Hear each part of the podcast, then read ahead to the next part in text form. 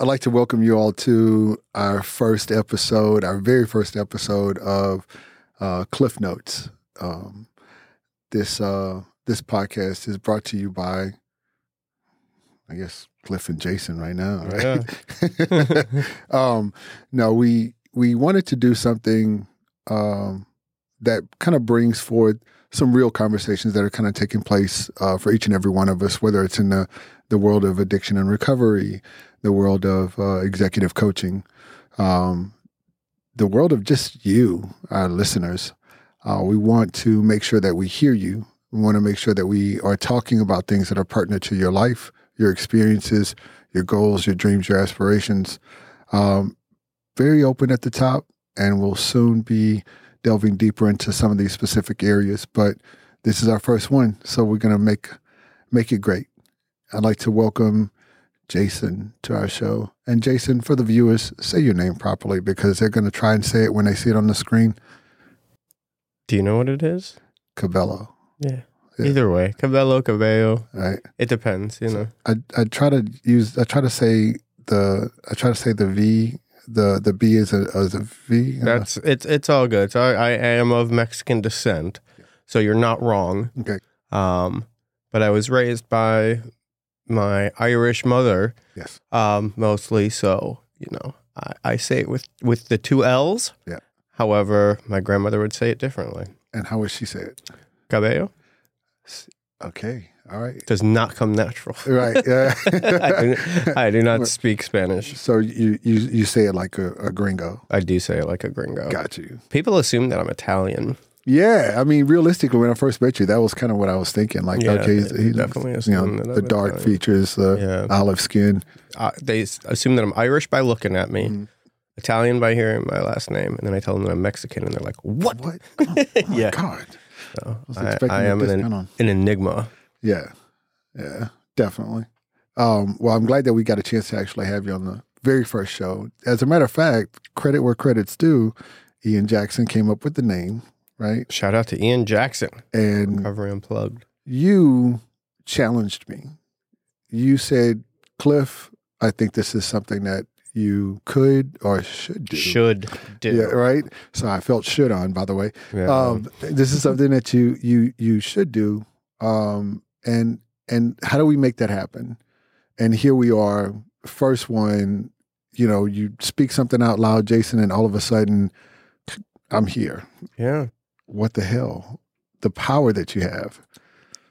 Well, it's the power that you have Hmm. that I thought needed to be out there. You know, you you you you're a great speaker, great energy. Obviously, anybody who gets hired to just go and talk to people to get them to feel better, you know, because I've I've seen you, I've known you as a therapist. You are, you know, part of my recovery process as, as one of my therapists, and then I've seen you grow into doing um, public speaking, motivational speaking a little bit too. Mhm. And I think anybody who can do that, and here's the important thing because tons of people can do it, tons of people do it, but you just see through the bullshit on most people when they do it. And it's just like, okay, so you could be on when it's time to be on, but who are you off of when you're not doing that? Right. And there's not much difference between Clifton Fair, the persona,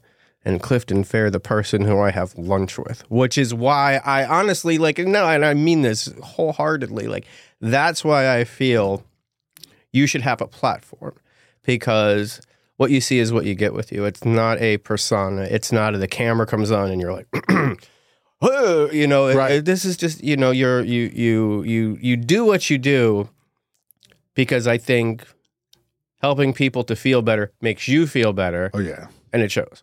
Oh yeah. Thank you. Thank you for that. I, I was just thinking about how much money do I owe him now with everything that he said. Oh, I will give you the uh, itemized bill at the end of this. Uh, the checks in the mail. Uh, really appreciate that, man. Uh, I, I feel like the the idea behind everything that you just said, or the person that I've become, uh, really starts and and ultimately ends with the uh, the people that have been supportive of both of us. You know, Yeah. um, uh, I I don't believe that uh, I could have grown to to whatever place I am currently. Uh, and I say that because I don't even know. Sometimes I'm just kind of like existing, and uh, vessel comes to word. You know, Right, right. Um, but I, I really believe it's because of the people that have touched my life. You, you know, and family, friends, and they continue to just rally around us in order for us to dig a little bit deeper into ourselves or try to uncover the next best thing, and you know, that we can do in order to support everything that they believe we can Yeah. right? Or everything they believe we can become.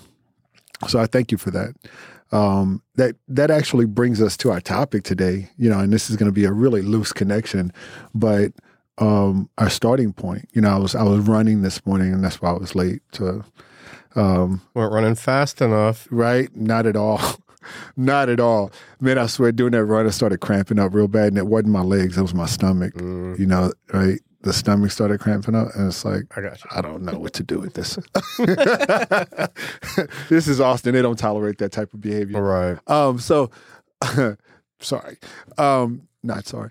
Uh, so I, you know, I was running this morning. I was listening to my uh, Nike Nike Running Club. They do like the uh, guided the guided runs, and one of the um, one of the participating coaches or guest coaches on the on the, the audio that I was listening to uh, spoke about their starting point. And I just thought like that needs to be the first episode, right? We need to talk about starting points. Um, and the next thing that came to mind after I took ownership of, okay, that's what we're going to be talking about today is uh, my father saying to me, Cliff, we all need comparatives, hmm right? We all need to know where, you know, where we've been and where we are today and where we want to go, right? Because that helps us remain grateful. Uh, that helps us capture some of those lessons that we've learned along the way, and it also helps us. Rem- it also helps to remind us that we've been through things already in order to take the necessary steps to go to where we want to go, or dare I say, grow to where we want to grow. hmm Um, and you know, I got you right. I got you now, so I get a chance to start, you know, kind of digging into you a little bit Yeah. you know when when we talk about you know starting points what you know like your starting line right what what was that like what was your starting line where was that when was it Starting line for for the man that we see in front of us so we're talking like reco- am I starting to recovery? Am I Yes. starting to what? you're starting to actually becoming the person that you are today and you want to become for the future Okay. what was that So I mean I think a little backstory is fair. yes sir To fair is fair is fair. Um I from Chicago, grew up in North Miami Beach, Florida. Um loving parents. Parents were in the mom and stepdad were in the music business, so was raised around a lot of really crazy stuff, a lot of uh I mean this is late 70s, early 80s, so lots of drugs in the picture. Um it, drugs were in my in my universe as far back as I could remember, so there wasn't like some stigma about it. Like I wasn't interested in doing them, but I really had no fear of them because they were always around. it was so normalized it was very normalized, Right. and they were very and there were a lot of successful people doing them. right You know, it wasn't the junkie under the bridge, which I did later become. Mhm.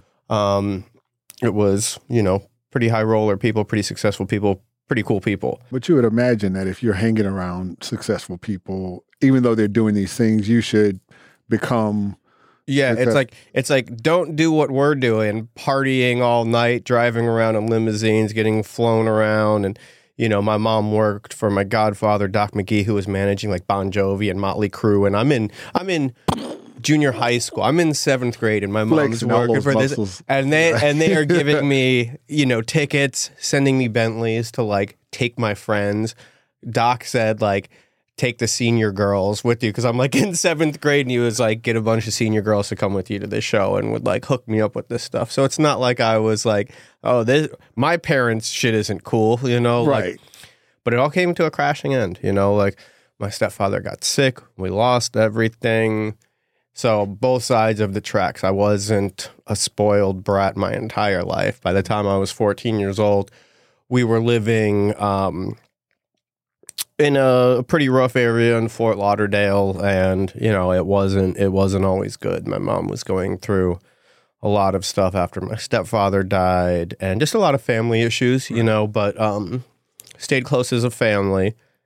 And obviously as like a 14-year-old as the natural changes are starting to happen and I'm like what the fuck is going on? The world is crumbling and I'm like what the fuck is going on? So I I took to the streets, you know, started getting into skateboarding and writing graffiti and stuff like that. Just street kid stuff, you know, because that's where um, I felt like I fit in. Again, drugs were always around. It wasn't a big deal, but very much a late bloomer when it came to drugs. I didn't even start doing um, anything that would be considered a hard drug until I was 23 years old.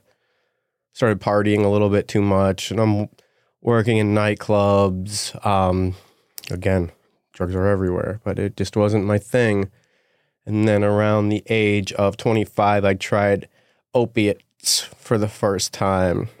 24, 25, like the first hard one. And that was a feeling that I wanted to, that I ended up chasing for a long time. So, mo- I mean, most 25 year olds are trying to keep up with life at that point because it's so exciting and there's many things that you're chasing, right? Yeah. But it, you wanted to slow it down with opiates or, or numb? No, because I, I didn't start shooting heroin. I started popping pills. Okay. And I'm hanging out in nightclubs. I'm DJing. I'm doing stuff like that. So it was like, it was elevating where I was at. Okay. Because I have ADHD. So it's, Ah, so okay. That an opiate okay. hit, hits me and I'm able, I'm up all night. Right. I'm fucking ready to go. Right. You know, so. And you can lock in. Yeah. Yeah. But I remember the, the feeling that I had the first time I had like a strong one, Right. you know, like a, I don't even remember what milligram it was, but not the fives or the tens, but something a little bit stronger and like just that wash, Wash, over me. yeah. I was like, this is, I want to feel this way every day for the rest of my life. Right. So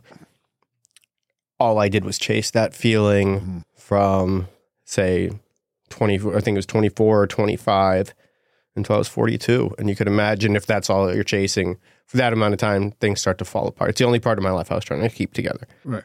Um, I mean, but there you had success. It just wasn't I mean, I had, showing on.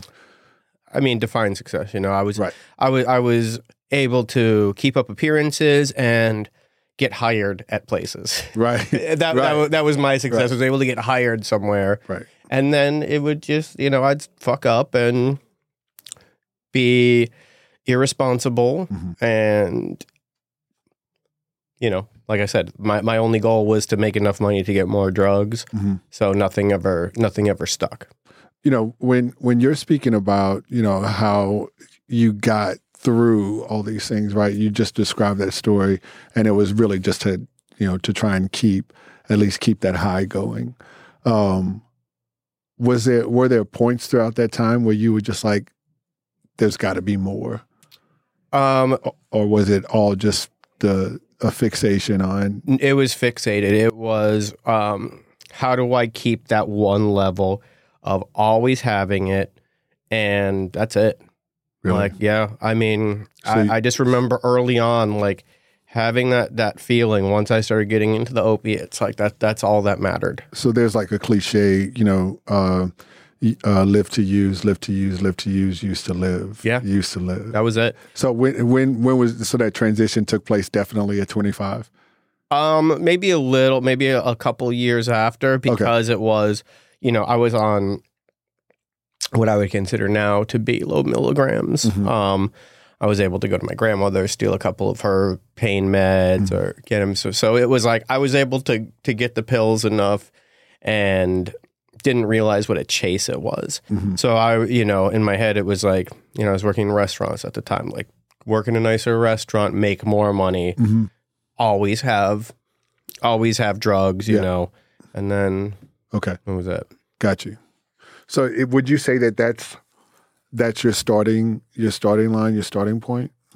Yeah, Okay. yeah, because it, it definitely um, shifted my my. I didn't have much of- a trajectory. Um, I know when you were on the toxicology podcast, my podcast, um, before I had talked about kind of always that that that was sort of one of my first addictions, I guess you could say. The Mhm. first thing that got me out of myself was wanting to impress people, Mhm. wanting people to be impressed by me. Mhm. And then I would tell stories and then realize like that's all I had to do to impress people. Mhm.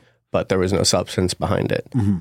Um, so you know, I didn't learn how to be. I, I wasn't an adult until I was 42. So it's not like I had had this these this career, this this amazing life I put together. I was just sort of a uh, you know floating through life, getting Existing? job, yeah, existing Okay, job to job, and you know never having any roots or anything like that. Okay. So at 42, you you say, you know what, like there's there's got to be something better, or is it I'm sick and tired? It was sick and tired, and I had been uh, um, going to meetings and rehab, started to go to rehab at that point for about seven years. Okay. So seven years prior to that, I, I went to my first detox and rehab, and like you hear so many times, I think I wanted to learn how to use successfully. Right. Like I want to be normal in my use. Right. Right. It's never about this is killing me or, Right. or hurting me and my family and relationships the first time. Yeah.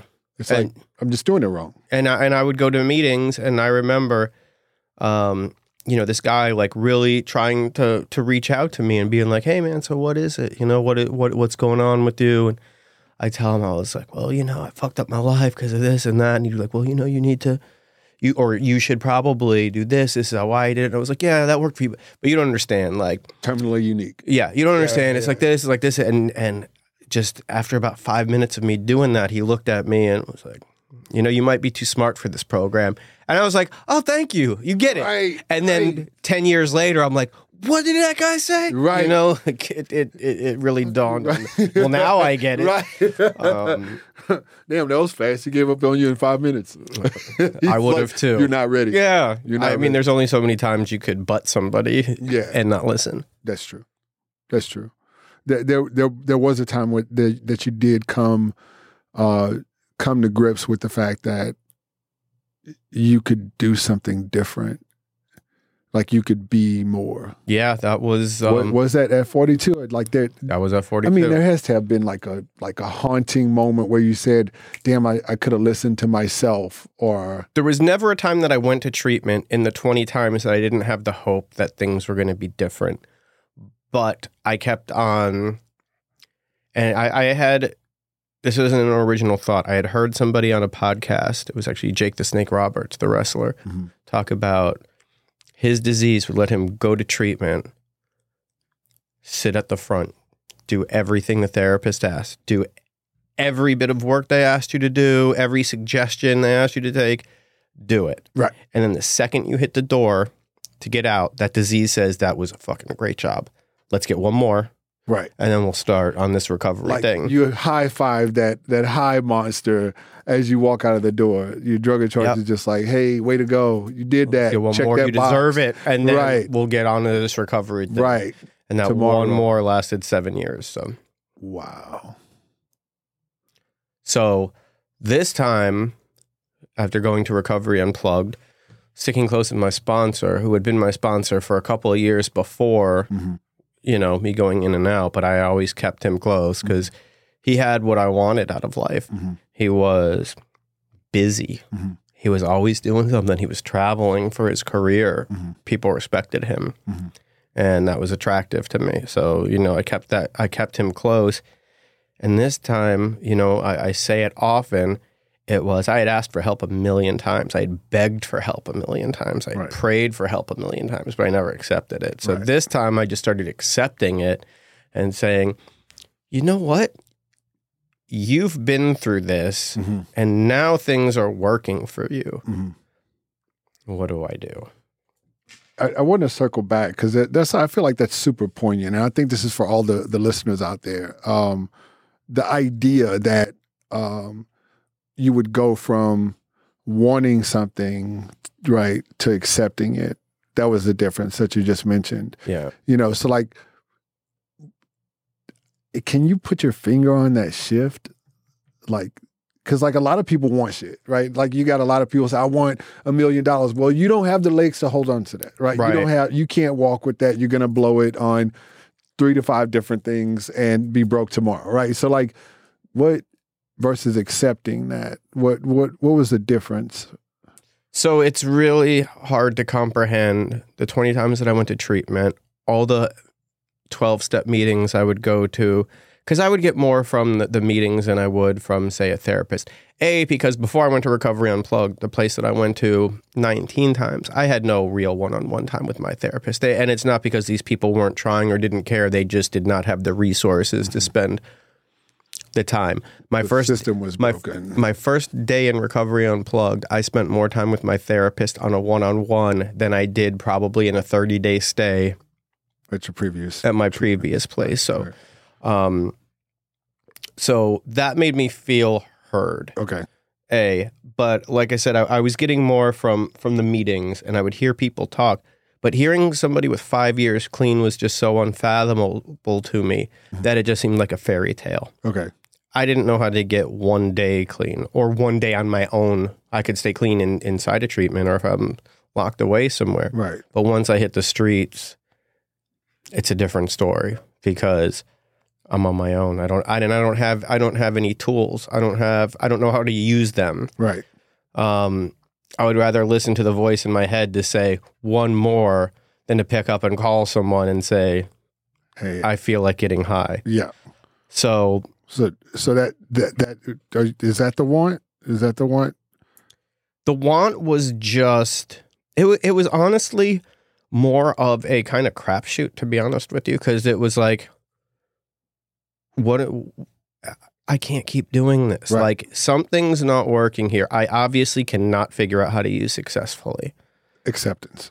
acceptance That's the acceptance. let me give this a try Yep. so You wanted to have a different relationship with mom. You wanted to have money in your pocket. Yeah, I just wanted to be a functioning member of society, you know, and you know, I, I, I, I was at the point where even dreaming, like, I didn't even dare dream for anything Mhm. because it was just so, it was so unfathomable to just have any th- sort of a life put together. Like, Even- I couldn't even. defeating. I couldn't even imagine it. Like, so mm-hmm. it started getting to the point where I had to be grateful for a bus pass. Okay. I had to be grateful that I had the time to get up in the morning, go to a meeting, take a bus to work, come back to living in halfway, and then seeing the people who I was living in halfway with still in the same place from when I left, playing video games all day, just not doing anything with themselves.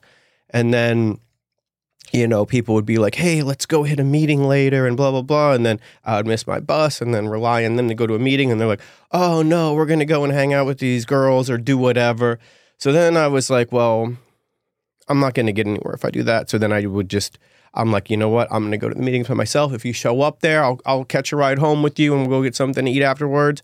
And I think when I started doing that was taking responsibility for myself Mhm. and then taking so I didn't have anything to protect. You know, Right. at five days clean, you don't have that much to protect. Right. But once you put together a couple weeks together, and once I could afford my own bus pass and didn't have to get one granted to me, Right. and then once I could pay my phone bill, Mhm. and then these little things I'm putting together, Mhm. then it was like, this is mine, Right. and I'm going to protect it Right. you know and it's um so that that's i think what started you know i didn't have any self-esteem because i'd never put anything together myself so it, it's kind of tough to you know to build the foundation You know, I'm listening to you and I'm thinking that's a hell of a, a starting line, right? Uh, just being able to realize that, like, I have to want something different, and then I got to be able to accept my own respective limitations in um, in the way that I used to live, right right? Then being able to also accept the help that's being afforded you. and then the the other acceptance was like i'm not going to dream about moving to austin texas and doing documentaries and music videos like if i can get a job at whole foods Mhm. and get a studio apartment and stay clean that's enough for me i'll be happy with that Mhm. And what i realize now it's the staying clean part became what I wanted the most. It wasn't any of the other stuff that comes to you when you do stay clean and work hard. Right. So I say all the stuff, all the the, the things that I've built in my life Mhm. are a result of hard work. Mhm. But the miracle happened the day that I asked for help and accepted it. trippy, right? It wasn't about anything external. It was just about you saying like, I I want something different from my life. Yeah. And I have to do it. You know, my, I could lean on my sponsor, Mhm. I could lean on my support group, but they can't do it for me. And all my life, I've been a child. So, you know, with my expecting them to jump in. yeah, with my, like, you know, I and I felt I felt entitled to that. yeah, I'm like, absolutely. you know, whatever little money my mom managed to hold on to, like I my addiction got so bad. Like at my where my mom should have been retiring, she had to get a job at Target because she's, you know, putting up with me and working like closing shift at Target when she's like getting up there in age and Right. she's aching and she mm-hmm. comes home and like all I could think of is, well, you got paid today, so give me some money right. and God, like now thinking back on that, like, and that that was that's you know that was my all I could think of is like not being not being dope sick and So that that in turn becomes maybe even more inspiration and motivation today as you think back on, you know, maybe how the dynamics of of your relationship with your mom back then, yeah right? So you being able to kind of like look at how you treated her then in order to keep you moving toward uh, I guess the next leg of this journey, whether it's today and where you are and how you've grown, right or what's going to happen for you tomorrow and what you're working on there. yes you know, I'm listening to you, and and Jason, I really want to get more involved in in in your story, and maybe we'll we'll get a chance to kind of circle back. But I I will say this: you being able to identify what your starting line is, um, compared to where you are now, which is where you you're uh, you are. Let me get let me get the exact the exact title. Uh, I I give you the title, right? Recovery Unplugged. I give Jason the title of creative director. creative manager Yeah, right. so, um, as a creative manager today, you know there there's still more of your story that we haven't even we haven't even delved into. yeah Right. So the going from the starting line of just needing to uh, want something different, and then also then needing to accept, go through some degree of acceptance. yeah Now, fast forward to where you are today, like there's a there are like ten other chapters right there. yeah I mean I'm, I'm hoping so but the you know one one really important thing that I that I had heard and I don't even remember who said it, it was like it all makes sense now Yes. like in the past Yeah. you know and that's hard to tell somebody in the beginning Right. it all makes sense now right. But once you put that faith that you're going to get somewhere, so you're driving Mhm. at night on a road trip, I, I did that last night driving to Austin. dark and stormy road. It wasn't stormy. It was, Well, I'm just saying, right. Okay. paint, paint the picture. All right. Go ahead. Paint the picture. Right, dark and close. stormy Yep, road. Yep. You're driving, Yep. stormy road. Mm. Very little. You you don't see the full road from here to Austin. You see No. as far as the headlights show you, Yes. and that's all you need to see. As you said that, it brought me right back to this room. Right. Just going through that visualization process and realizing I need to open my eyes and be present, be here now. Right. Yeah, Was that the thing that kept you taking steps? that's all I had. Okay. Okay. You know, and once I realized that, like, what am I going to go back to that shit? Like Right. that that was that was a big part for me. Like hit hitting the ground running. Right. It's like I just wanted to move as far away from where I was. Where you started. And you know, I think I told you when I was in Florida, I'm like, I have never seen. I had never noticed how blue the sky was here. I had never noticed how nice this is here. Yeah. Like, because I was living so fucking grimy for so many years. Like, I can't see beyond that shit. You know, I'm fucking dope sick riding with fucking dirty ass clothes with like blood stains all over it on the bus. Like, I'm not. I'm not taking in the sights. Might have been yours, might have been somebody else's, but it was, It was- there, right? it was de- definitely a mixture. Right. Yeah. Right. You know, and, and so the crazy part about what you just said though is like that's you know, a lot of people don't necessarily get that. It's uh it's you taking as many steps as you possibly can in order to get further away from that starting line. Yeah. And it's so hard in the beginning. And it, like when I when I deal with Why? sponsees cuz it's just so hard to to have faith. It's so hard when it's Is it hard to take steps or is it hard to believe in those steps? Is it hard to believe in somebody else? for me personally, Okay. it's just hard to not go back to that creature comfort of getting high one more time because there's nothing it's like tomorrow can tomorrow may be just like today is, but I'm going to get high right now and feel great. Right. So there's not that much setback. But you put six months together, you get your own apartment, you get you start putting some stuff together. It's a you have a little bit more to protect. But at day two, day three, day four, mm-hmm. you don't have that. So it's real that slippery slope. It's like those first steps are so hard. And I'm not talking about like the 12 steps, but just those first steps of First days. the first like, right? days. Yeah. Yeah. the first hours. I mean, for some people, making it out of you know that twelve hour window, going from you know some type of st- uh, step down in the level of care, the first t- six to twelve hours is remarkable. And listen, man, like when I'm at Recovery Unplugged in Fort Lauderdale as a client, I'm looking out the window and you could see that 7 Eleven across the street. I knew a guy who sold pills two blocks that way. So I'm still detoxing and I'm like, all I have to do is get over there. Right, And I could feel better right now. right, But then I started realizing the night tech there, Mark, he saved my life right. because, you know, he had been through what I've been through. Mm-hmm. And he was like, you could leave right now. But A, you're on scholarship, so you don't you don't have money to come back. Right. Once you leave, you can't come back. Right. You could always leave tomorrow. Yeah.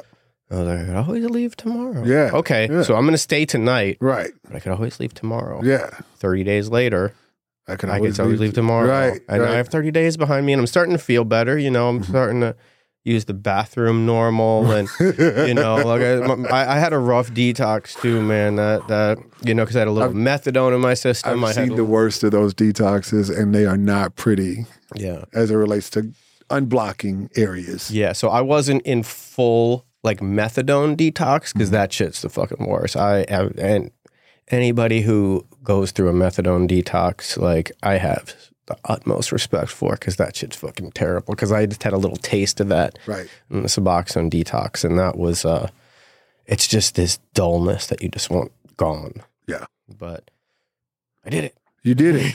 you did it. And you know, I'm going to ask that you give the view the the viewers and listeners one one thing for them to hold on to um, during that transitory period from the the the starting point to day two, day three, day four, until you until you've been able to grab a hold of that next rung on that ladder of success, and in your own respect, in their own respect and right, not just in recovery, uh, or or in business, right, or in life, just in life general. What what is that? The relationships, even. What what's that one thing that you would offer to hold on to beyond that starting line?